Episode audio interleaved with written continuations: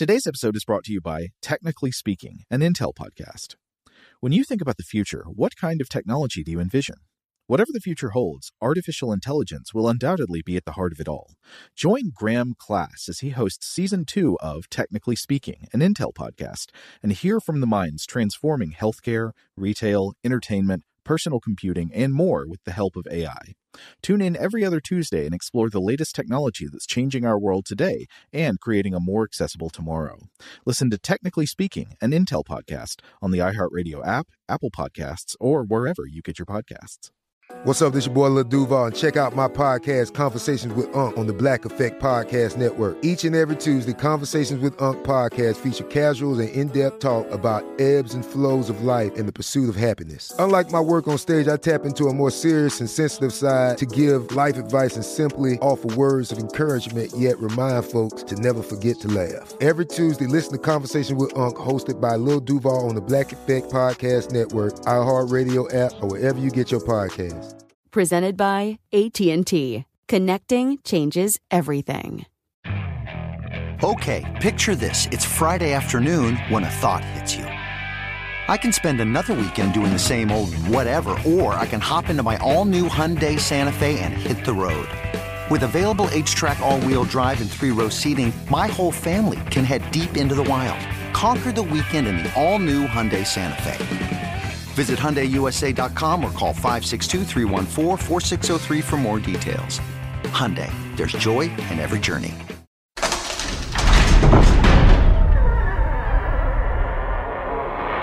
Hey, welcome to Stuff to Blow Your Mind. My name is Robert Lamb. And I'm Joe McCormick, and it's Saturday. Let's head into the vault. This week, it is part two of our series on the Kuleshov effect. This episode originally aired January twenty-seventh, twenty twenty-two. Hope you enjoy. Welcome to Stuff to Blow Your Mind, a production of iHeartRadio.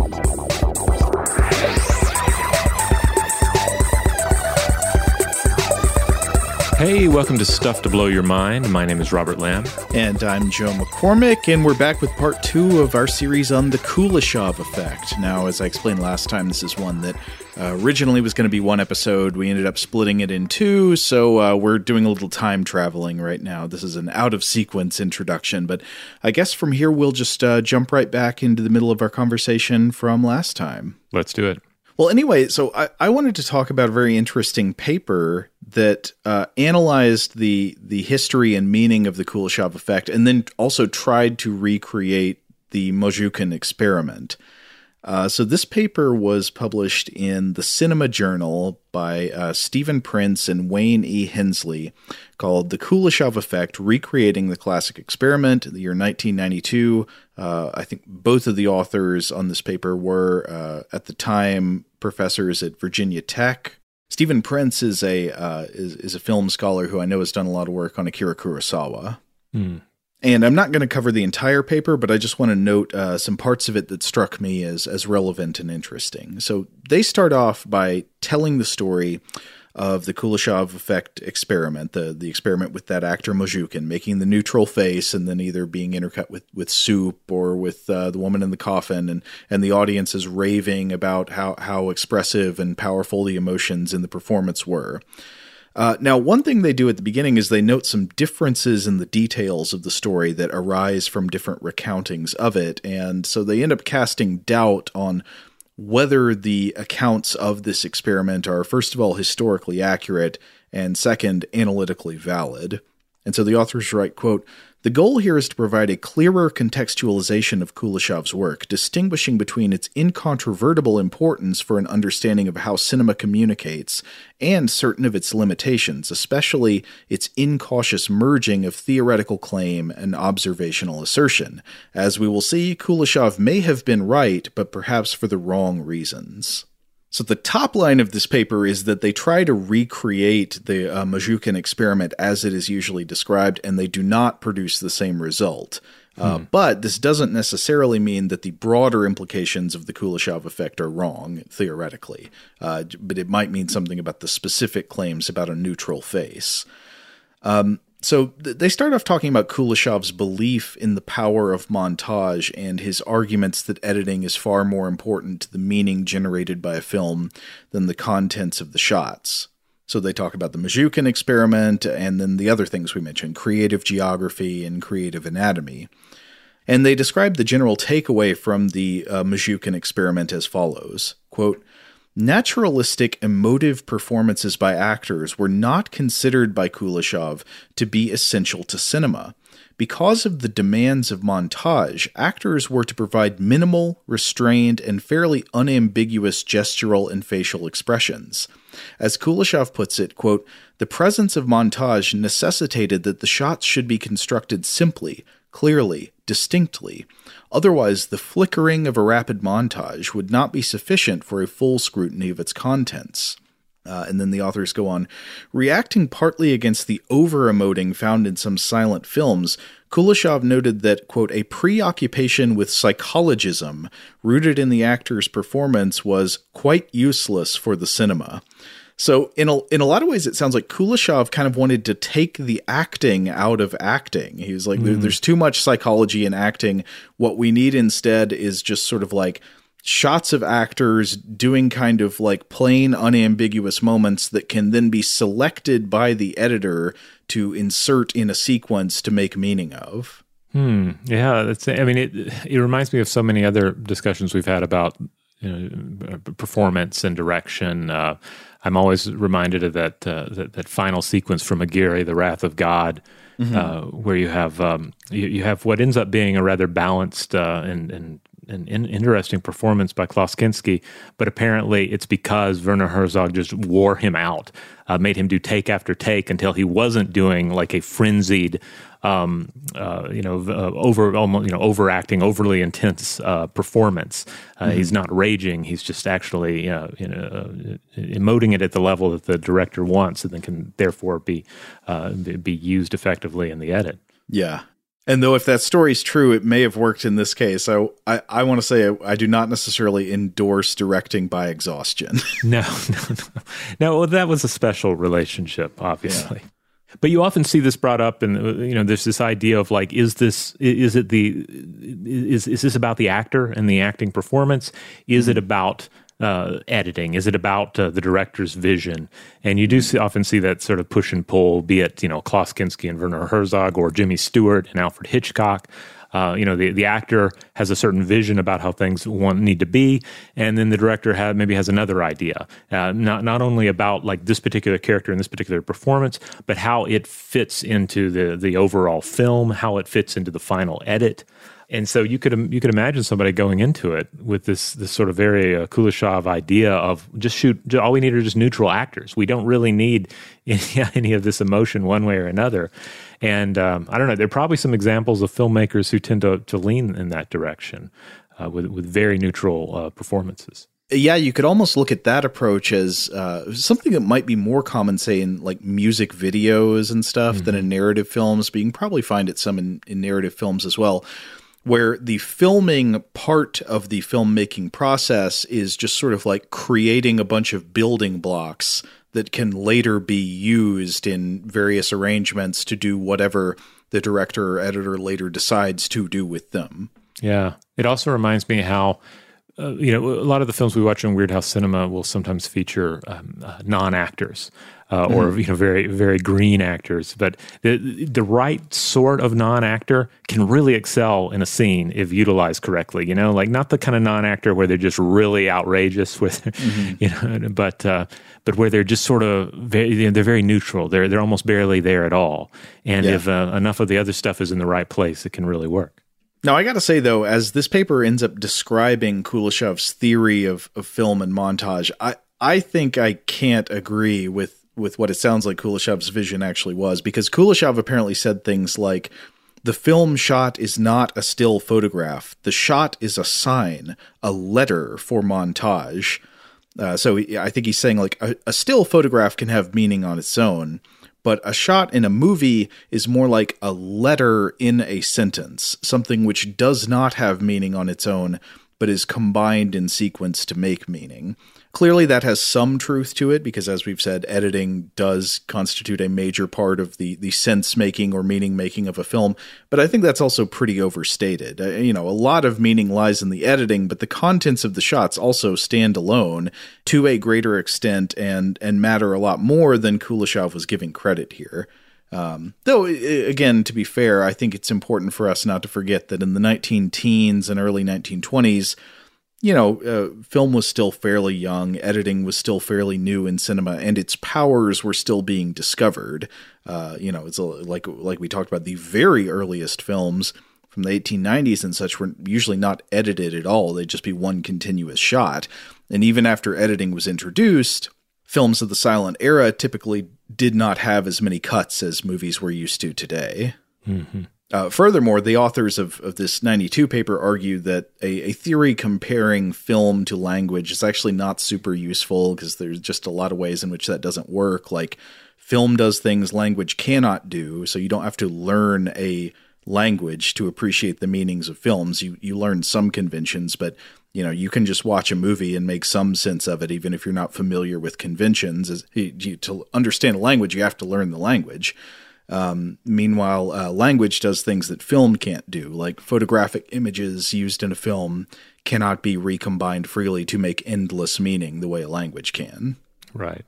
There's also an interesting digression in this paper about Kuleshov being influenced by the ideology of industrial efficiency on the model of the American engineer Frederick Taylor, who uh, was a big proponent of finding ways to make, you know, production processes in factories more efficient, finding all the places where, where waste and, and, and problems creep in and eliminating those. And that uh, Taylor's uh, ideas of industrial efficiency were apparently very popular in the Soviet Union at the time.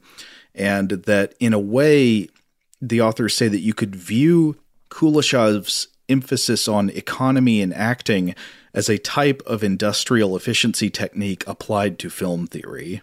Yeah, I mean, but based on what I was reading, it, it does it does seem like a lot of his work was based in let's figure out what's working, and then how we can we can do that. How how do we make how, how do what is the most economic means of making yeah. effective film? Now, ultimately, Prince and Hensley make the case that Kuleshov really was trying to dress up his theoretical convictions about how film works uh, with the imprimatur of empirical science, with this alleged experiment, the Mozzhukin experiment. Uh, and I, I think I'm pretty convinced by their description of it that way. I, th- I think this is something you've always got to be cautious of because obviously, you know, I don't object in principle to exploring or building upon artistic theories with empirical methods. But I would also say my, my personal opinion is that a lot of these efforts to inject scientific methods into aesthetics and, and art and stuff can be confusing and unnecessary. Like, I don't think you have to have an empirical scientific justification for an opinion about where meaning comes from in art or in film. Obviously, I'm a huge believer in empirical science. I just don't think it, it has to pervade every domain. Like, aesthetics and art don't necessarily need scientific evidence and theories behind them. The, those fields just, you know, work by different standards. And I think also a lot of times if you try to generate empirical scientific justifications for your beliefs about art or aesthetics or whatever, you're often just going to end up doing sloppy experiments or drawing unjustified conclusions, even if you do a good one. Yeah.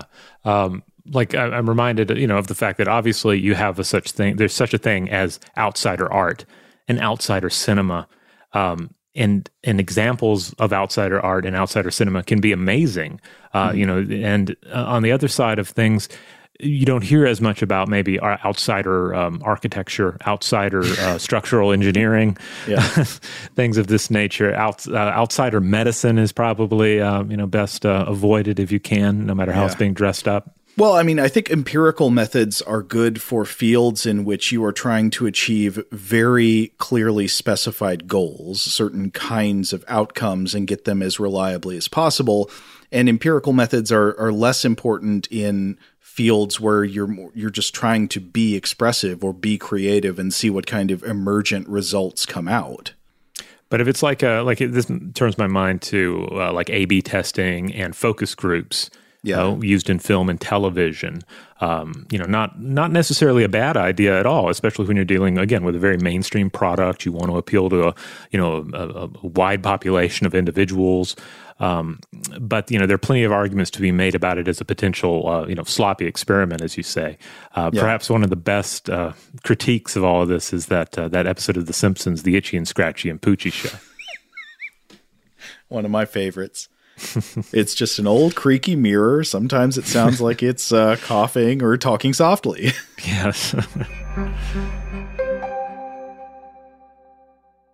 Shout out to Astepro for sponsoring this episode and providing us with free samples. Rob, as the uh, the local host with allergies here, they sent you some of their nasal spray to treat your allergies. What was your experience like? Yeah, that's right. I always wrestle with the pollen a bit when it rolls in during the spring. So they sent me the little uh, nasal spray. I tried out the product, and yeah, it sure did help me get on top of my symptoms for the day. And it's so fast acting, uh, it was already kicking in before I left the house. Astepro is a first-of-its-kind nasal allergy spray. It's the fastest twenty-four hour over-the-counter allergy spray. It starts working in thirty minutes, while other allergy sprays take hours. Astepro is the first and only twenty-four hour steroid-free allergy spray. Astepro delivers full prescription-strength indoor and outdoor allergy relief from nasal congestion, runny and itchy nose, and sneezing. Get fast-acting nasal allergy symptom relief with Astepro. Go to astepro allergy dot com for a discount so you can get Astepro and go today. A S T E P R O allergy dot com. Astepro and go. Use as directed for relief of nasal congestion, runny nose, sneezing, and itchy nose due to allergies. Today's episode is brought to you by Visible. If you haven't heard of Visible, now you have. They're the wireless carrier that's making wireless visible. It's in the name. Get a one-line plan with unlimited five G data powered by Verizon, just twenty-five dollars a month, every month, taxes and fees included. Having a one-line plan means you only need you to save. No estranged roommates, exes, cousins twice removed, or A I-powered humanoid robots needed.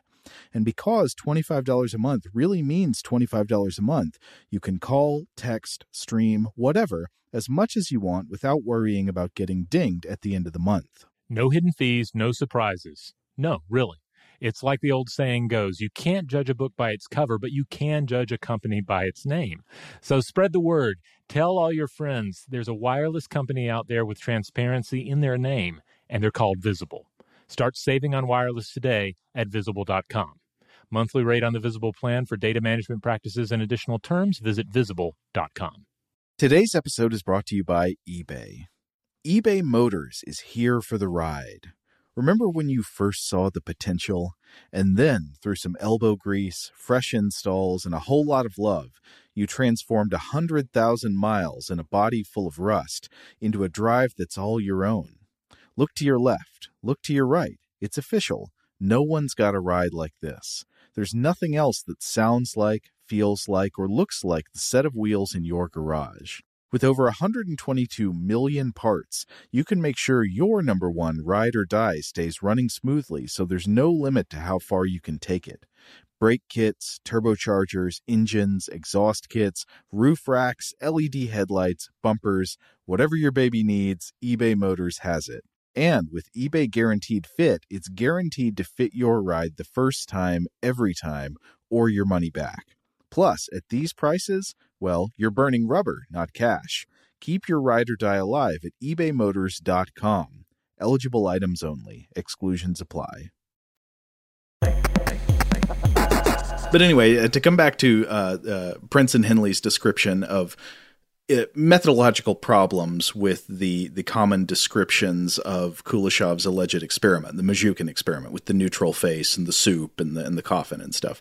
And they list a bunch of questions. They say, quote, "For such a seminal and basically uncontested study, there is virtually no information available about Kuleshov's actual method and procedure.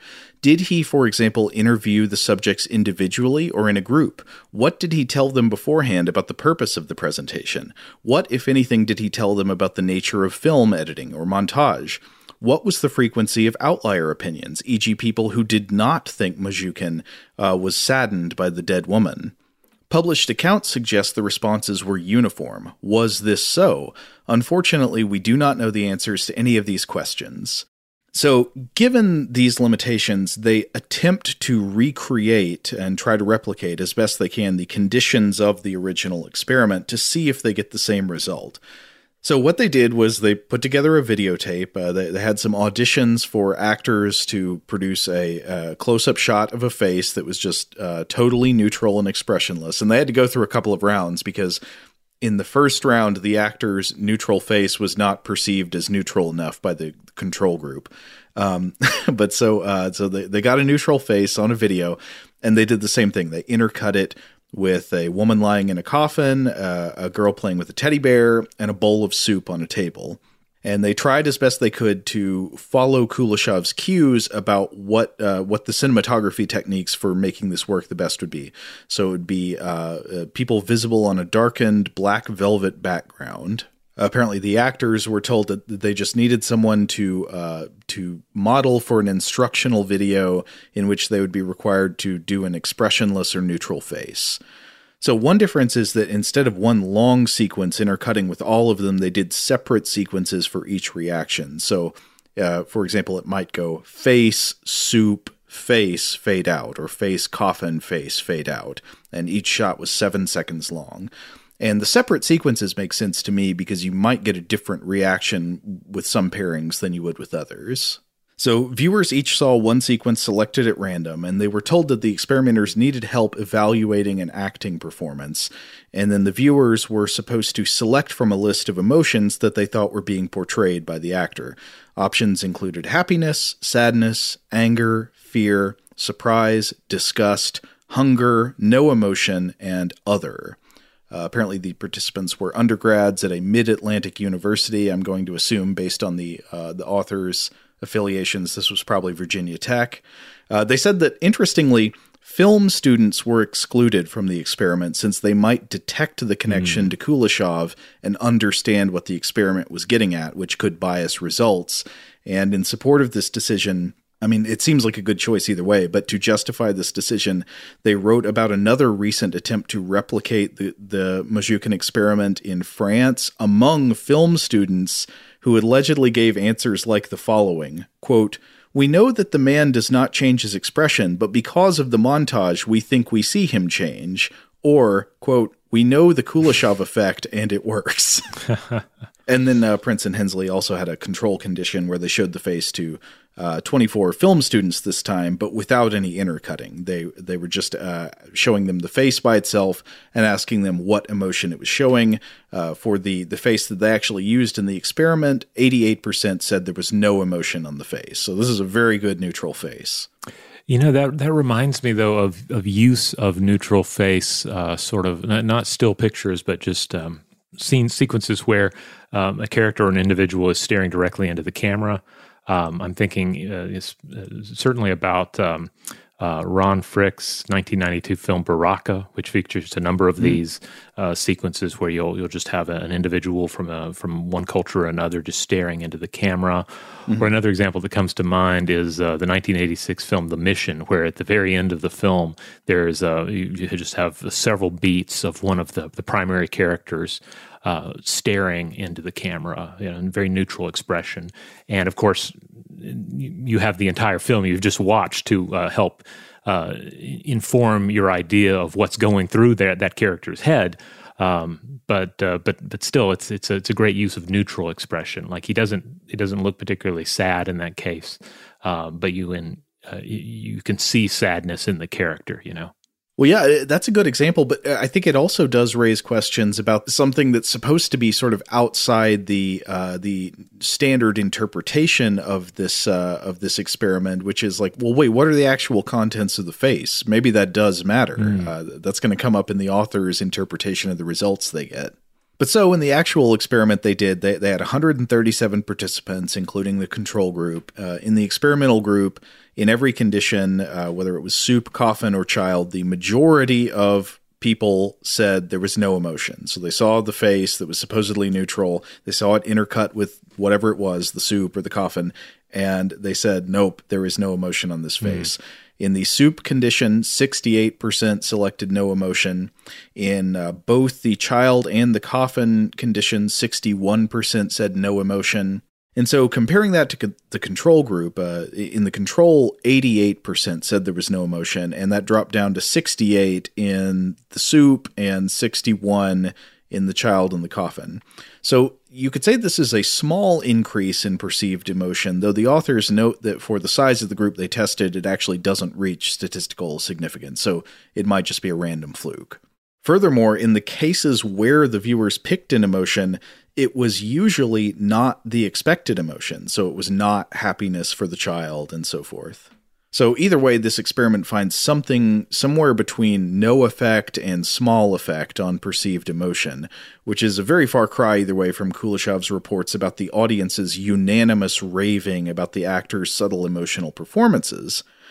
And so the authors say here that, you know, unless contrary evidence emerges, it seems true to say that, quote, the Kuleshov effect, as reported, no longer exists, even if the effect did play a role at one time. Though emphasis there should be on as reported, because some of the broader implications of it probably do still hold true. Now, th- this raises an interesting question. If we assume, for the sake of argument, that Kuleshov was basically reporting the results of his experiment accurately, or with only slight exaggeration, what could account between the difference? Why did Kuleshov get people raving about the subtle emotion in the neutral face, but they, that didn't really happen in a modern experiment? The authors offer some ideas here, and I think they're all pretty possible, viable, and, and certainly interesting. So one would be changes in audience expectation. You know, audiences today are accustomed to highly effective editing techniques that have been perfected over time, such as, uh, like I mentioned earlier, the preservation of eye lines to enforce continuity of, of perspective and reverse shots. Yeah, yeah, I think this is this is a big one. And it, I mean, it comes down to like some of the basics of what we said earlier about how, at, at least for many of us, and certainly for me, like trying to watch an actual Kuleshov film is is very difficult. Like it's just film has come so has, has evolved so much since then, mm-hmm. um, and, and and the effects are are subtle in a way that uh, you, you really the film only has to be even halfway competent to really just draw right. you in and create the illusion. Right. So uh, so the author's right, quote, it may be that a modern audience, by virtue of increased media exposure relative to Kuleshov's day, has become accustomed to a more systematic and complex set of associational cues, such as those supplied by the continuity system of editing, and is correspondingly less likely to respond to a montage sequence that employs a blank face and minimal, if any, associative cues within shots. So maybe the bar for uh, perceiving emotion in films has, has gone up, you know, it's mm-hmm. just harder to do now. And at the time the, the Kuleshov did his experiment, allegedly, maybe the audiences were just, were just more, uh, it was easier for them to project that emotion. Uh, now there, there could be a number of ways to read that. One way is, is thinking about how much exposure modern audiences have to modern editing techniques. Um, The, the the other way, I guess, and the authors don't really favor this explanation, but they say another way of looking at it is naivete on the part of the early audiences. There's some kind of projection going on because maybe early film audiences were just so bewildered by moving pictures that they almost like hallucinated projections of emotion.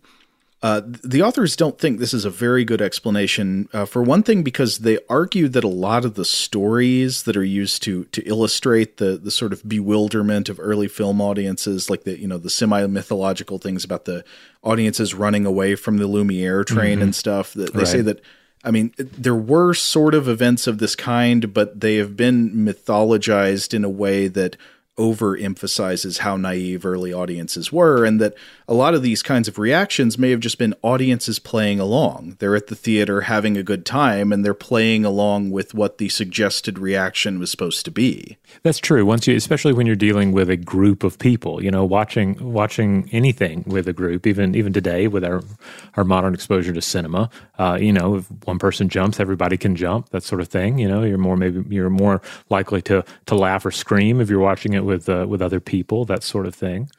Uh, it makes me think about William Castle and The Tingler trying to get people screaming in the movie theaters. Yeah, yeah, uh, which which is uh, uh, you know, is infectious. Uh, as I think I mentioned in that Tingler episode, I, I got to see The Tingler uh, in a theater, and people were totally playing into it, like it still worked today. So good. Okay, a couple of other possible explanations for the difference between Kuleshov's uh, report and then and then the failed attempt to replicate those findings. Uh, another one is response bias. So it, th- this seems quite possible to me. Maybe it was originally a sloppy experiment. Maybe Kuleshov primed his test subjects to react the way they did, and they complied.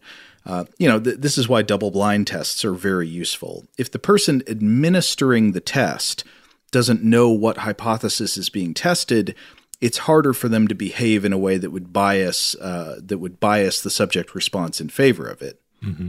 And there is, of course, extensive evidence that Kuleshov was already committed to his theory about the power of montage before he allegedly conducted this experiment. Like, he, he already had the result he was looking for in mind.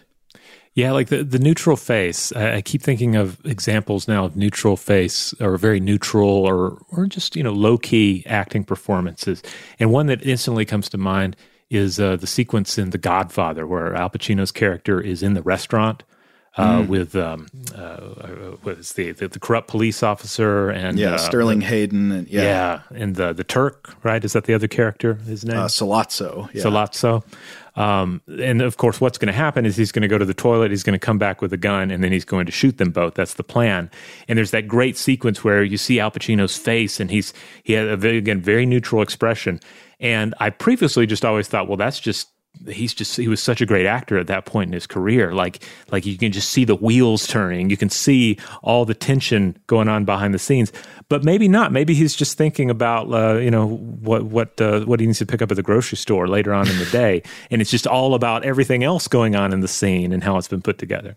That could be. There, there are actually a number of shots in The Godfather, in particular, where, where uh, they're memorable because of Al Pacino's expressionless face, like mm-hmm. when uh, when Carlo Rizzi confesses at the end to to having killed Sonny, and and uh, Michael just looks at him with the blank expression, but you read a lot into that blank expression. It is a murderous blank expression. Mm-hmm. But there's another way of reading the Al Pacino example here, and also of possibly interpreting the original Mozhukin experiment. Uh, I really like this explanation. What if Kuleshov's montage was loaded with more conventional emotional content than he claimed? Mm. There could be a million ways this could be true, but for example, what if there was something special about the face uh, of Mozhukin? What if there was something special about the face that Kuleshov used in this supposedly neutral test film that was less neutral than we would be led to believe? Uh, the authors of this ninety-two paper note, quote, "There is a difference between an expressionless face and an ambiguous expression." Mm-hmm. And they cite an experience from their own experiment. They talk about how the very first tape they created of somebody trying to do a neutral face had to be rejected and replaced with a different actor because it failed to be rated as neutral in the control condition. So that was the control. When there were no shots juxtaposed, the control group thought they perceived a range of emotions in the first neutral face they looked at. And then the authors got a different tape, different actor, and it succeeded at being perceived as more neutral in the original control. Uh, this is great to point out, yeah, the difference between a neutral face and an ambiguous face, uh, because obviously uh, I mean, this is one of the arguments for why uh, the Mona Lisa by Leonardo da Vinci is uh, is, is such a um, an admired piece of, of art, is not because you can easily read what the Mona Lisa is um, is thinking or feeling, but but she has this ambiguous countenance. Right, and the difference would be that there there is a difference between ambiguous and neutral. Neutral is something we look at and we see, I, I don't see any emotion on that face. Ambiguous is you see emotion, but it's not clear what it is. It maybe suggests something that could go in different directions. Mm-hmm. Oh, uh, but then uh, the authors uh, come back to talking about this more ambiguous, more emotional face that they got the first time they tried to record a tape. They said, quote, "When other viewers were shown this face in sequence, many attributed a wide range of emotions to the actor, some consistent with a Kuleshov effect, others not. The sequence with the soup, for example, elicited interpretations of apathy, disgust, contemplation, detachment, dislike, indifference, lack of interest, as well as an occasional attribution of hunger. The ambiguous expression seemed to offer a stronger interpretive cue for the viewer than did the expressionless face. if Kuleshovian montage may not be capable of making an expressionless face emotive, it may very well do with an ambiguous expression, since the objects, like soup, coffin, or child, provide a context for resolving the ambiguity.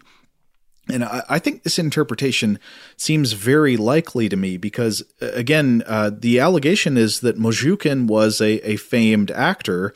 And so there's naturally, you can imagine a famed actor's face has something special about it. It's kind of brimming with with the the implication of emotion, even when they're being relatively subtle or not, you know, offering a big smile or frown or whatever. Right, right. That this may well have been uh, the sort of performer that was highly uh, aware of what their face is doing, that is, you know, that is practiced uh, in front of the mirror, that knows what they're projecting, and therefore, uh, it's, to you know, to a certain extent, might be incapable of a neutral face, at least when uh, when when told to pull some sort of face. Right. So, if there is something to this interpretation, I would say that. that the Kuleshov effect, even in the specific case of interpreting neutral faces as, uh, you know, based on the, the editing context, it's absolutely tapping into something real, but there might be like thresholds or limits. Like there is some truth to it, but it can't overcome some truly deeply, blandly neutral faces, you know, mm-hmm. like some ambiguous faces just offer more hooks on which to hang emotional values created by the context. Yeah, yeah. And I also wonder, you know, what would what would happen if you you, you know you t- took exceptional faces and you threw them in, you know, and not necessarily even exceptionally dashing faces, but like just exceptionally evocative faces, like a like I don't know, like a Peter Lorre, you know. Uh, if you put Peter Lorre in there, just may, even you know, even though he's going to do a you know a neutral or ambiguous uh, face, uh, you know, what would happen to the experiment? Though, of course, in that case, you'd also have to not know it was Peter Lorre. Because mm-hmm. then you're gonna you're gonna start typecasting, like, oh, we know what kind of guys this this this actor plays. Yeah, so, you'd be uh, suspicious. You'd be reading negative, emotional, or or suspicious mind content. What is he planning for that soup? He's going to poison that soup, isn't he? Right. Anyway, I think the authors make the point in the end that the, the broader implications of the Kuleshov myth, that that individual shots which may be low on meaning or emotion by themselves can become highly charged with meaning by the power of the surrounding editing, this is obviously true, and it is largely the basis for the magic of cinema. But the specific claim about supposedly neutral faces appears to be not true, at least for some audiences or some faces. But this raises really interesting questions, like what are the properties of the maximally Kuleshov ambiguous face? Uh, you know, what what kind of skills would you want an actor to have to be able to have the, these, you know, subtle ambiguous expressions that can be sort of uh, d- driven any which way by the surrounding context, by a bowl of soup or by a coffin? I guess, you know, I'm, I'm just guessing here, but I'm, the bare minimum, you need to have some sort of like spark of attention. Like there seem, it, it, it's not en- not enough perhaps to just rely solely on the editing to imply that there's a connection between this shot and the other. But the, the person's face appears to be looking with interest at something, you know? Yeah, yeah, that's, that's a good point. I mean, I think sometimes with these studies, like the face doesn't just look neutral, it looks like it's not seeing anything. Right. Like if it's just a like mugshot and then, yeah. and then a, pick, a plate of spaghetti, like, okay, you showed me a mugshot and you showed me some spaghetti. Maybe something that's crucial is that the even if they're not showing a very clear emotion, that it looks like they're looking at whatever is being shown. Yeah. Today's episode is brought to you by Visible. If you haven't heard of Visible, now you have. They're the wireless carrier that's making wireless visible. It's in the name.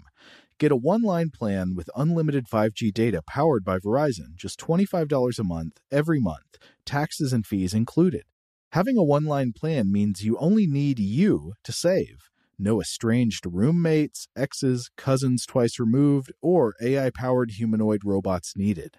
And because twenty-five dollars a month really means twenty-five dollars a month, you can call, text, stream, whatever, as much as you want without worrying about getting dinged at the end of the month. No hidden fees, no surprises. No, really. It's like the old saying goes, you can't judge a book by its cover, but you can judge a company by its name. So spread the word.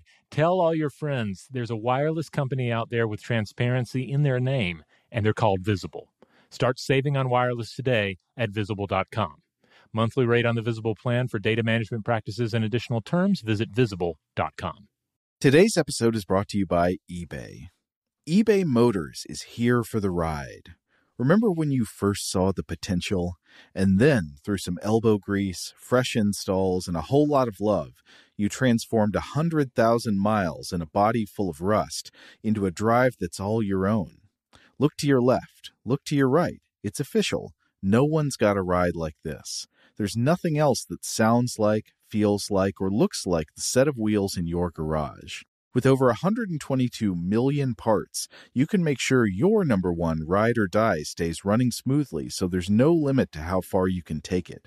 Brake kits, turbochargers, engines, exhaust kits, roof racks, L E D headlights, bumpers, whatever your baby needs, eBay Motors has it. And with eBay Guaranteed Fit, it's guaranteed to fit your ride the first time, every time, or your money back. Plus, at these prices, well, you're burning rubber, not cash. Keep your ride or die alive at ebay motors dot com. Eligible items only. Exclusions apply. Today's episode is brought to you by Technically Speaking, an Intel podcast. When you think about the future, what kind of technology do you envision? Whatever the future holds, artificial intelligence will undoubtedly be at the heart of it all. Join Graham Class as he hosts Season two of Technically Speaking, an Intel podcast from Ruby Studio in partnership with Intel. Explore the future of technology that's rapidly evolving our world today with the help of A I. There's still so much work and research needed to fully understand the power and potential of A I, and Intel is at the forefront of implementing A I in revolutionary technology that's changing the world we live in for the better. In each episode, Graham interviews the minds transforming medicine and healthcare, retail, entertainment, personal computing, and more, while pioneering new uses for A I in these spaces. Tune in every other Tuesday and explore the latest technology that's changing our world today and creating a more accessible tomorrow. Listen to Technically Speaking, an Intel podcast, on the iHeartRadio app, Apple Podcasts, or wherever you get your podcasts. So Prince and Henley is very interesting, but it was by no means the last study on the Kuleshov effect, the last attempt to look at it empirically. And actually, since then, some other studies have kind of come back on the other side, have found a little more support for the original alleged findings. So one example is the uh, is the study by Dean Mobbs et al. From two thousand six called The Kuleshov Effect, The Influence of Contextual Framing on Emotional Attributions. This was in Social Cognitive and Affective Neuroscience. And the test here was a little bit different, but they did basically look for the same type of effect and did succeed in producing it experimentally. Uh, so in this case, they didn't use just a single supposedly neutral face as the stimulus. They used uh, neutral faces and then what they called faces displaying subtly fearful or happy facial expressions, which uh, if, if you want to look up the study, you can see the stimuli they used. The, yeah, they're, they're, play, they're faces that are almost neutral. They've just got the barest little hint of a smile or kind of an apprehensive frown.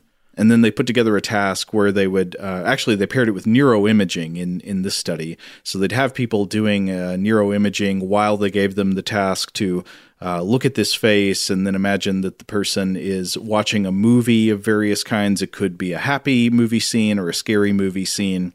Uh, and they did find that people were, on average, more likely to interpret uh, neutral or only very subtle expressive faces more in alignment with the emotion that you would expect if they believed the, the person was watching either a scary or a happy movie.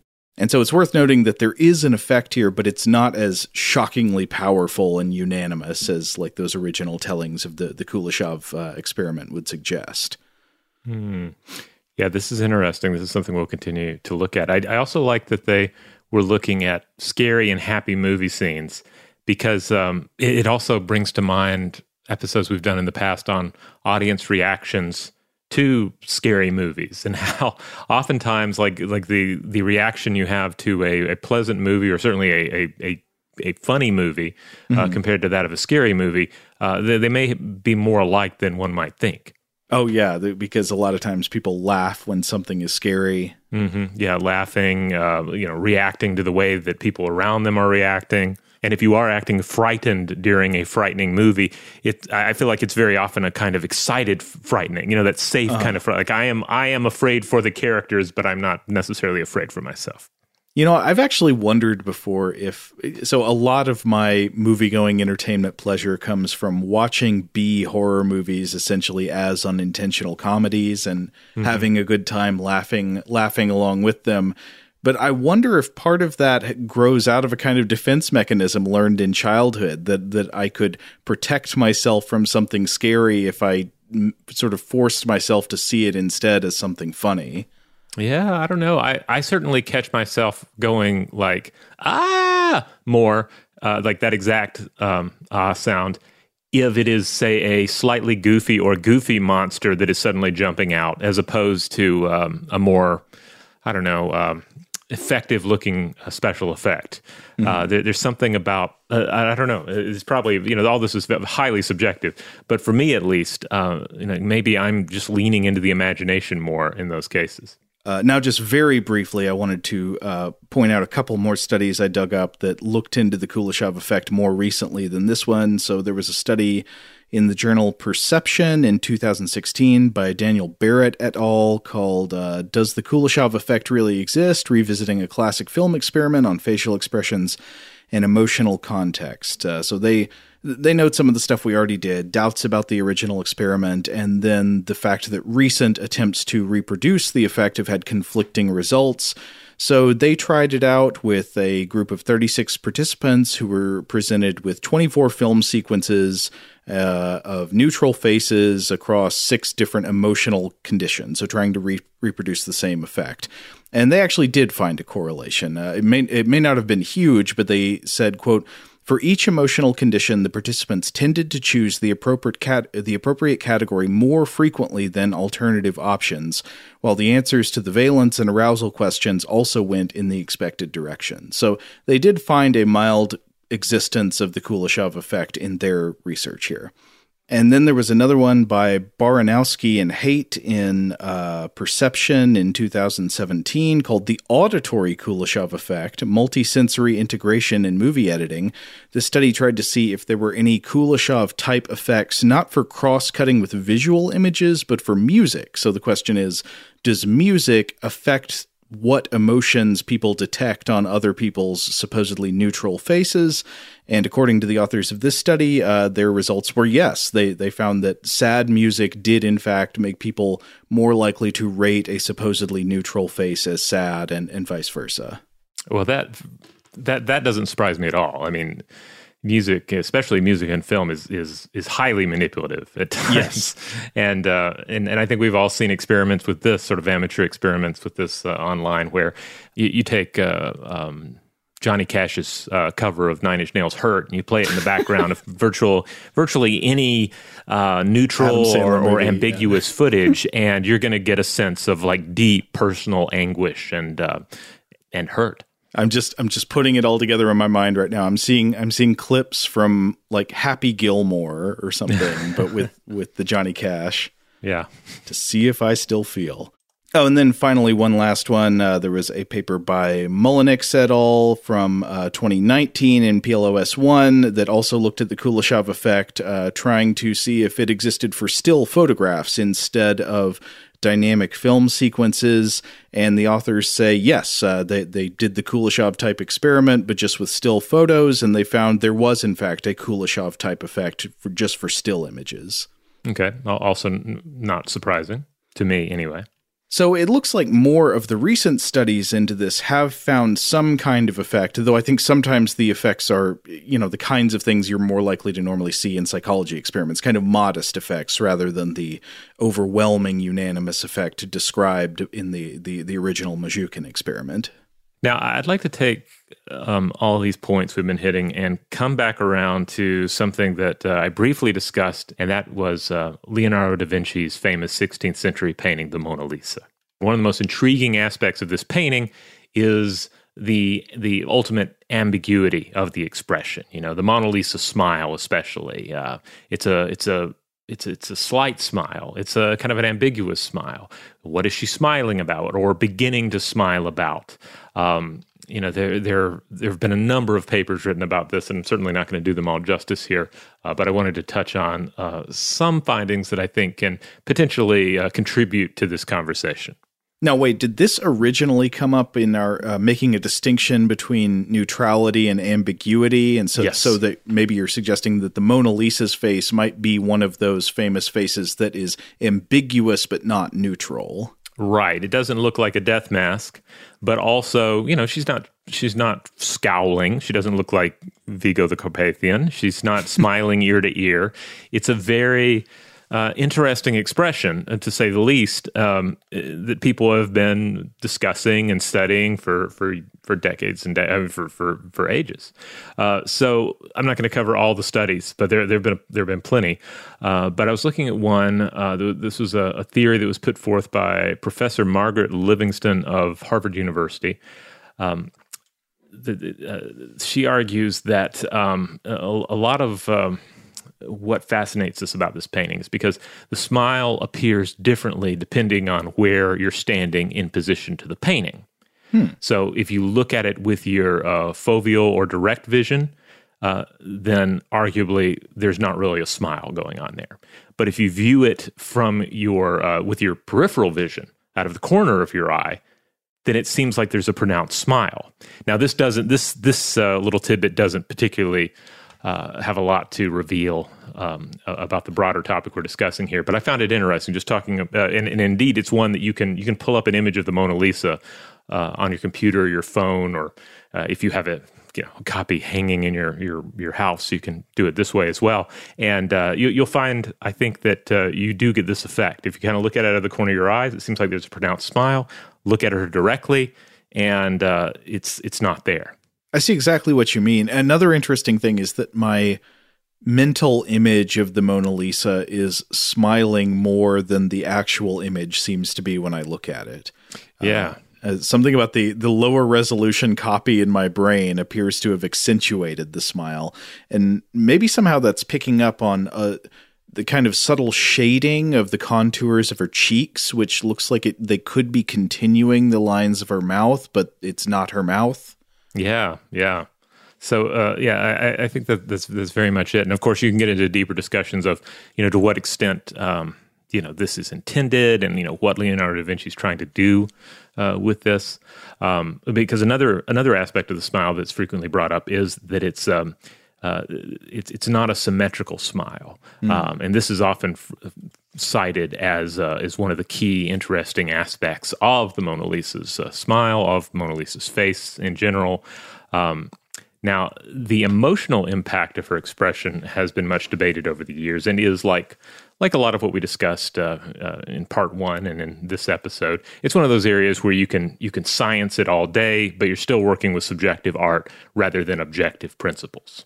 But there are some papers that I think have some revealing information uh, based generally on, you know, smallish studies, uh, looking at asking people to look at the the painting or look at portions of the painting. Sometimes they've been manipulated in a key way, and see what people have to say about it. And this is where we're getting, uh, you know, we're getting into um, something that's more in line uh, with the broader topic here.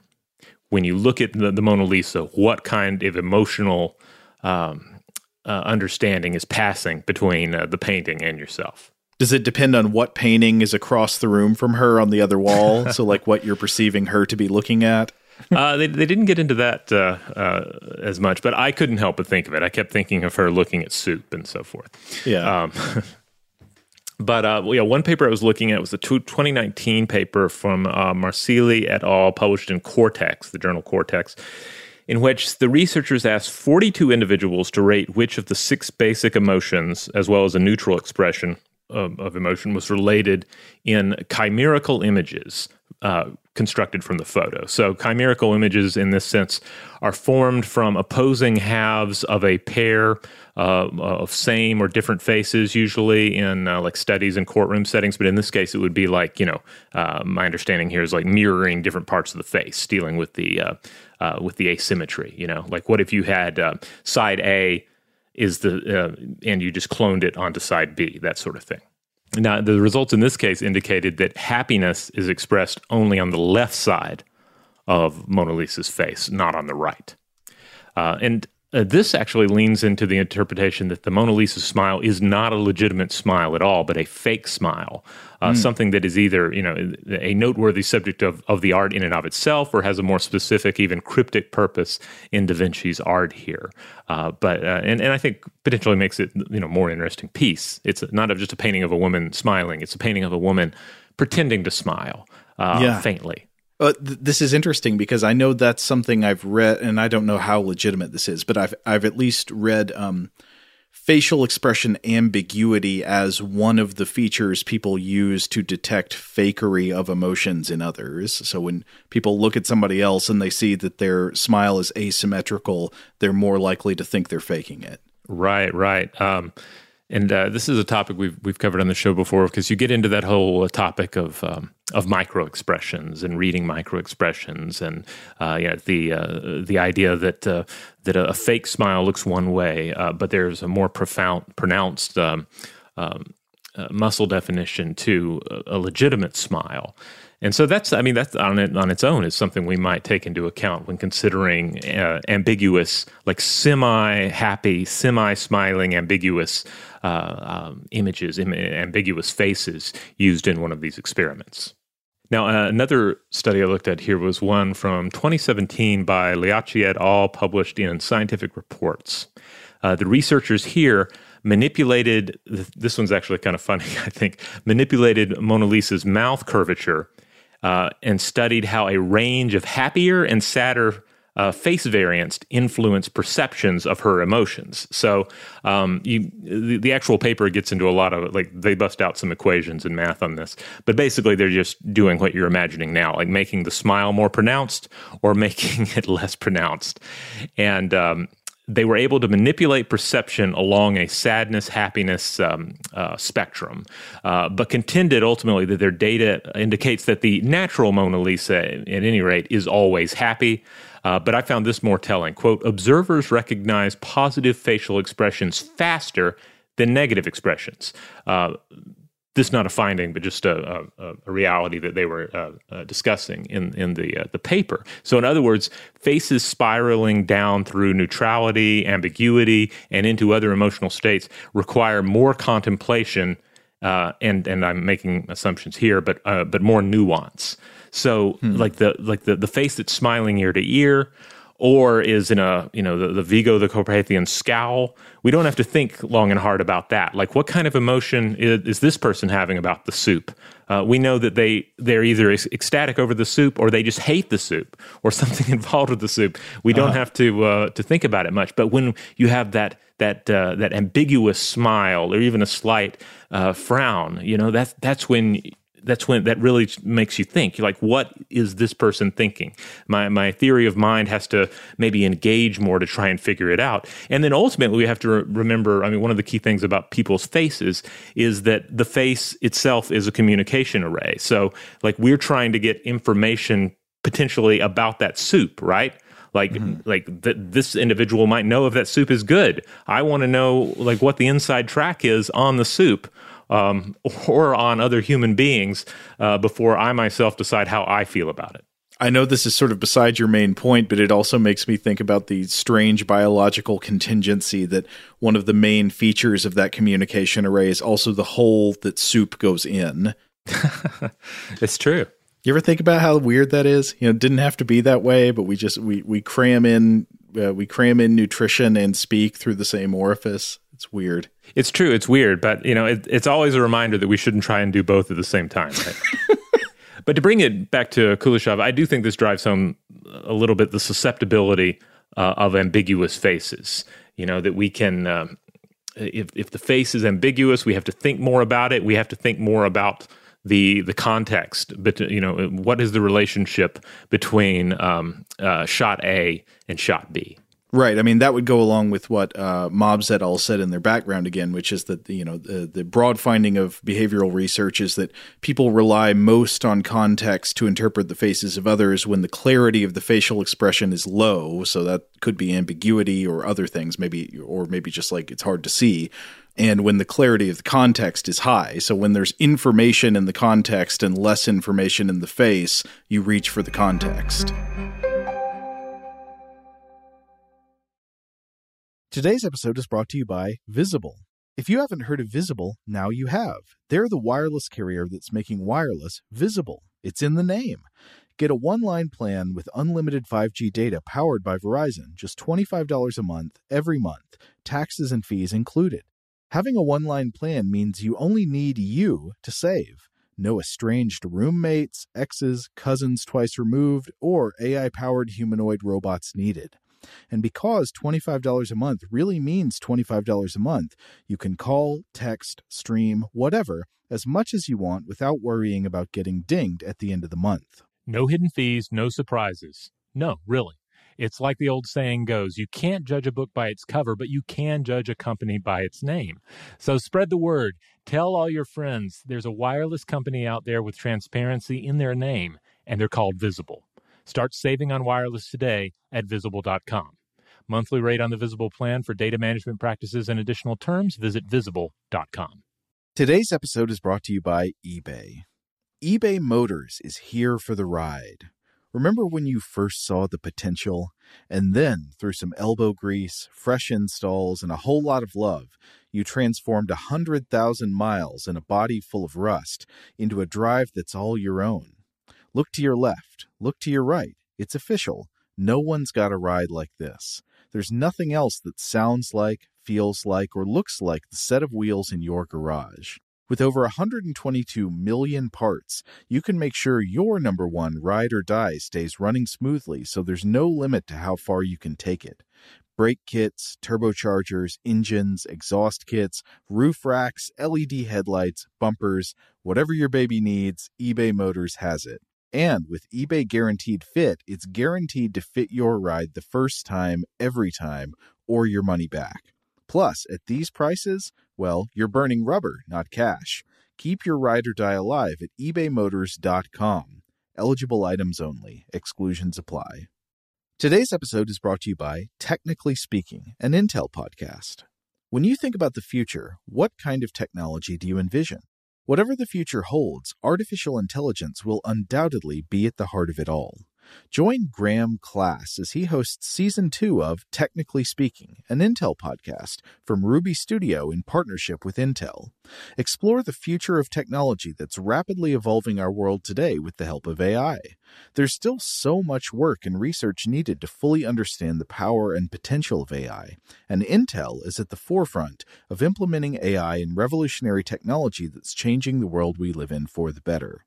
In each episode, Graham interviews the minds transforming medicine and healthcare, retail, entertainment, personal computing, and more while pioneering new uses for A I in these spaces.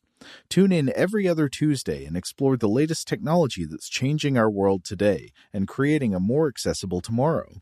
Listen to Technically Speaking, an Intel podcast, on the iHeartRadio app, Apple Podcasts, or wherever you get your podcasts. Well, anyway, I guess this all brings us back to uh, one of the questions posed by the Prince and Hensley paper, uh, which is, you know, I wonder if certain actors are just more likely to um, more likely to give rise to this effect than others are. And that, uh, again, drawing on that observation that there's actually a difference between a neutral face and an ambiguous face.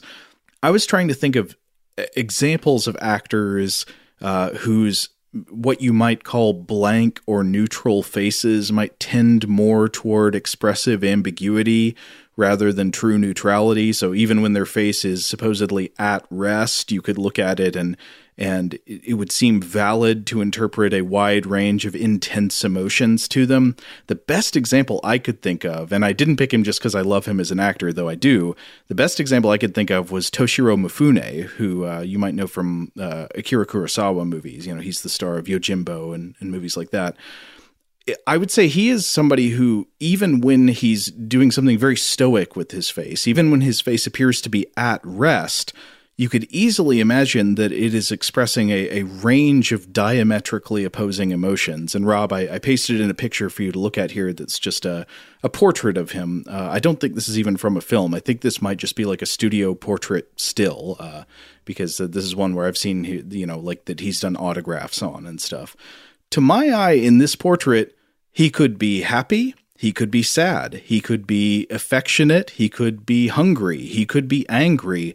All seem totally plausible with the expression on his face. And I guess this seems to correspond with the fact that I, I'd say he's an actor known simultaneously for having a highly emotionally expressive face and for often playing kind of stoic characters. Yeah, yeah. You think about the, especially some of the, the samurai type characters that he played. It tends to be an intense stoicism to those characters. Though at the same time, I mean, you think of his uh, the, the Macbeth character, uh, or the right. uh, the equivalent of Macbeth that he wild. plays in Throne of Blood. Uh, you know, certainly he's you know there's plenty of wide-eyed, crazy shots in that film, especially towards the end. But yeah, a lot of a lot of the characters he plays uh, have, have a, a certain sternness, a certain uh, a stoic quality uh, that that has ultimately has an intense ambiguity to it. And it makes me think about a difference that, uh, you know, sometimes you read psychological studies that are measuring emotions in some context. And they measure emotions in terms of both valence and intensity, where valence means what the emotion is. So it could be like positive emotion or negative emotion. And intensity is how strongly it is felt. Uh, thinking about this makes me wonder if maybe there are some people whose emotional expression naturally tends to be high in intensity, even when the valence is unknown or unclear, if that makes any sense. Yeah, yeah. So I wonder if that's especially the kind of person that you use a picture of that kind of actor trying to do a neutral face, but then you do a Kuleshov type experiment and people would be like, yes, you know, you show them looking at the coffin, they're very sad. You show them looking at the soup, they are ravenous. Whereas there are other actors who whose faces just more successfully convey a blank neutrality where people see it and they say, I, I don't think this person's feeling anything. Yeah, yeah, I, I think that's a good point. And to try and sort of prove it out for our own purposes, you posted this picture of uh, a Mifune in in our notes, and I posted a picture of soup next to him. Uh-huh. And indeed, if I look at the two and I sort of go back and forth, it, yeah, I can re I can lean into different interpretations. Like, is he he is angry that the soup has been served? Maybe it was served too early, or it's you know it's clearly cold, or he just had the soup yesterday, and, and therefore he is uh, he is irate. But he also could be like, yes. Now it is time to to really get into this soup. It is awesome. Soup time. Yeah. Yeah.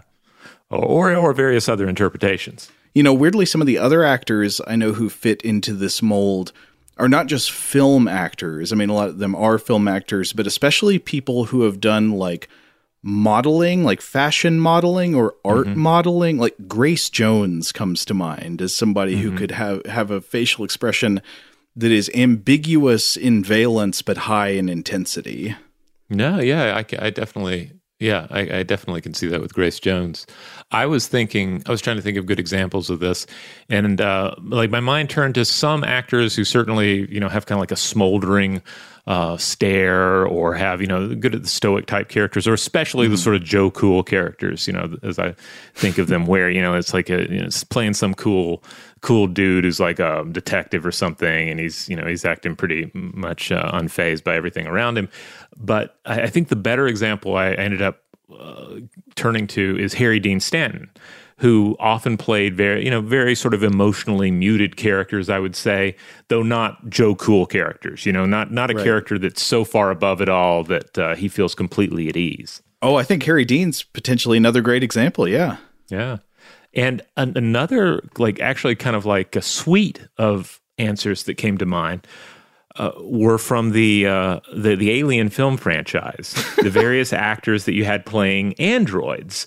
Um, huh. Specifically, uh, thinking of, um, of Ian Holm, um, Lance Hendrickson, and Michael Fassbender. Uh, huh. All three very talented actors, um, but um, but in all cases, they're supposed to be playing The, this artificial human type uh, of being that has no emotions, but but has an intent.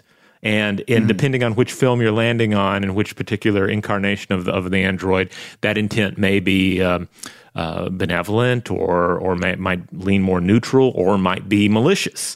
Um, Th- and, that's uh, interesting. Yeah. The, yeah. I don't know if I'd go there with Ian Holm, actually, because Ian Holm seems unusually capable of projecting absolute blank neutrality where you don't get that that ambiguity that spins off in all the directions. Like, I think he would be he would be great to have people like absolutely fail to reproduce the Kuleshov results. If you have him doing blank face, but other ones you're saying, I, I agree. Yeah, so I don't, I don't know. Uh, like I was just thinking back on those films, and even though these are the characters that are not supposed to have emotional states, in some cases I feel like I have a better handle on their emotional states versus other human characters in those pictures. Hmm, yeah.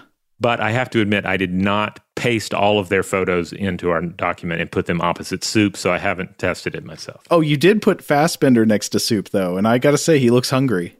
Yeah, yeah, yeah. He he looks he he does look like he is um, he is about to dine on some soup. Can't you just imagine a, a scene of him sensually teaching his twin how to peel a butternut squash?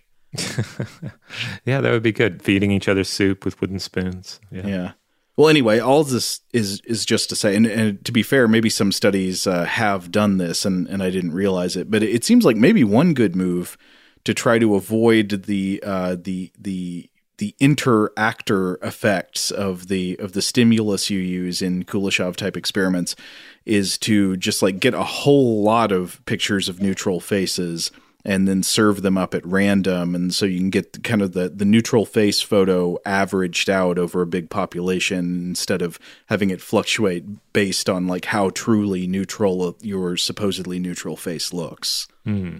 Uh, I'd be delighted to hear from uh, listeners out there what their thoughts are, and there are specific examples uh, from cinema and from um, the, you know the uh, the faces of various actors. You know, I wanted to come back to something though, which which I thought is kind of interesting about this. Uh, even if you only accept that the Kuleshov effect is rather modest or only applies sometimes, it it is still pretty interesting that it indicates how flexible the human brain is at constructing artificial scenarios and still applying uh, like human logic to them. That like, you know, you're not observing a real scenario in life where you're trying to guess if somebody is hungry. You're looking at a photo, or you're looking at an image on a on a screen, and then it's being intercut with a, you know, a coffin that they might be sad at, or a, just a picture of soup or something. And we, we start applying the same logic we apply to real life to these obviously artificial stimuli. Yeah. Yeah. And I think it's a great reminder of just how film works, and, and, and other mediums of art, but especially film, uh, how, you know, they're, they still require a viewer. And if there's not a viewer, Uh, if there's if there's not a moviegoer, there's no film experience, and therefore there's no film. And so yeah. there's no matter how polished the thing on the screen is, there's something that takes place not only between the film and the viewer, but inside the viewer's mind. That's that's critical. And that a lot of times we don't notice how many gaps we're filling in as film viewers. Like, yeah, you don't realize how much work you're doing, and it's work that is apparently pretty easy to do. It's just something we.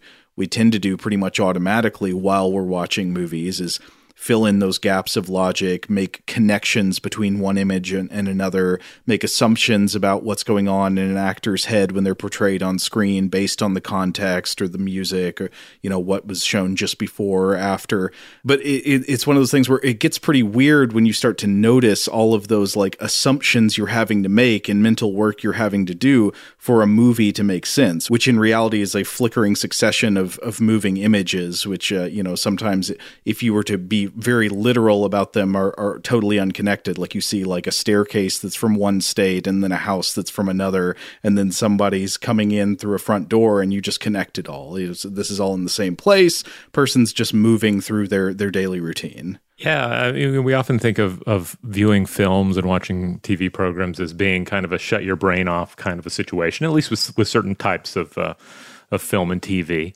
And uh, you know, we think that okay, if it's a if it's a highly crafted product, we're not going to have to to in mainstream product, we're not going to have to do much thinking. It's going to hold our hand the whole way. But uh, but yeah, even even in the case of your sort of um, you know by the numbers summer blockbuster, uh, you know, very much repeating a plot you've seen before with the sort of characters you've seen before. Yeah, your brain is still uh, filling in these little gaps, like you say. But on the same hand, I think one uh, one thing we can drive home based on what we've been discussing here is that that the opposite, uh, in a way, is true. Is that if you're dealing with a film that, say, is uh, you know for, uh, of a of a genre you're not that familiar with, or a time period of, of filmmaking you're not that familiar with, um, Perhaps it's a uh, you know more more of an art film, or it's uh, you know foreign language, et cetera. A lot of it is still going to come down to uh, human or humanoid entities interacting with things in each other, and then our brain is going to make presumptions about their mental state and their emotional state. Oh yeah, yeah. You you infer drama even when the thing you're looking at is almost actively resisting it, and and that that goes beyond movies. In fact, I mean, mm-hmm. uh, what is drama? Drama is somebody wanting something or trying to get something, and then coming up against resistance in some way.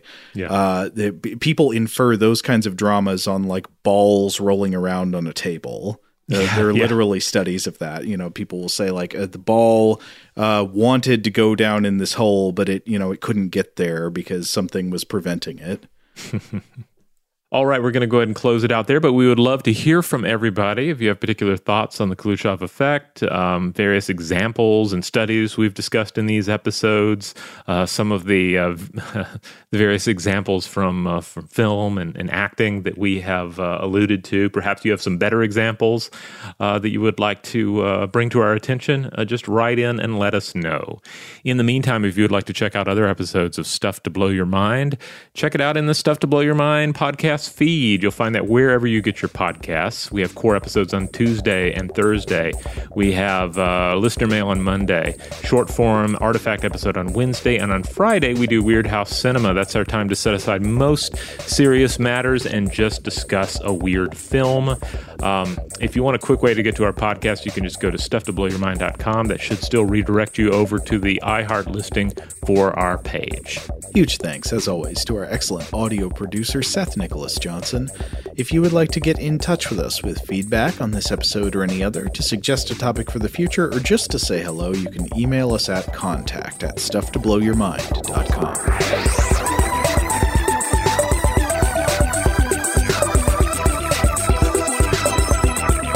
Stuff to Blow Your Mind is a production of iHeartRadio. For more podcasts from iHeartRadio, visit the iHeartRadio app, Apple Podcasts, or wherever you listen to your favorite shows.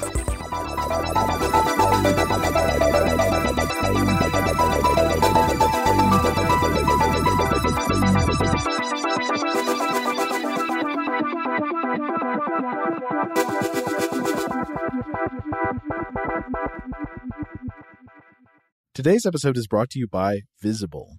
The future of wireless is here, and it's transparent.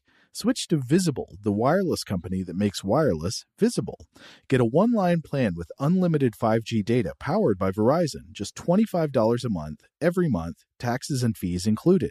No hidden fees, no surprises, no, really. What are you waiting for? Get with the times and switch to Visible at visible dot com. Monthly rate on the Visible plan for data management practices and additional terms, visit visible dot com. Are you looking for the perfect move-in ready home this spring season? Now's the time to buy at Fisher Homes. For a limited time only, enjoy below market interest rates starting at five point three seven five percent A P R, six point one three nine percent A P R. With these exclusive lower rates, you can save hundreds on a move-in ready home and start enjoying the benefits of homeownership even faster. Schedule your personal tour with one of our new home specialists at fisher homes dot com and make this spring the season you find your perfect home sweet home. Financing provided by Victory Mortgage, L L C, N M L S four six one two four nine, Equal Housing Lender. The wait is almost over. Get ready for the twenty twenty-four N F L season as the full schedule is announced. Bring it on. Every rivalry, every rematch, every rookie debut, every game revealed. The twenty twenty-four N F L schedule release, presented by Verizon, coming in May. Live on N F L Network, E S P N two, and streaming on N F L Plus. Terms and conditions apply to N F L Plus. Visit N F L dot com slash schedule release to learn more.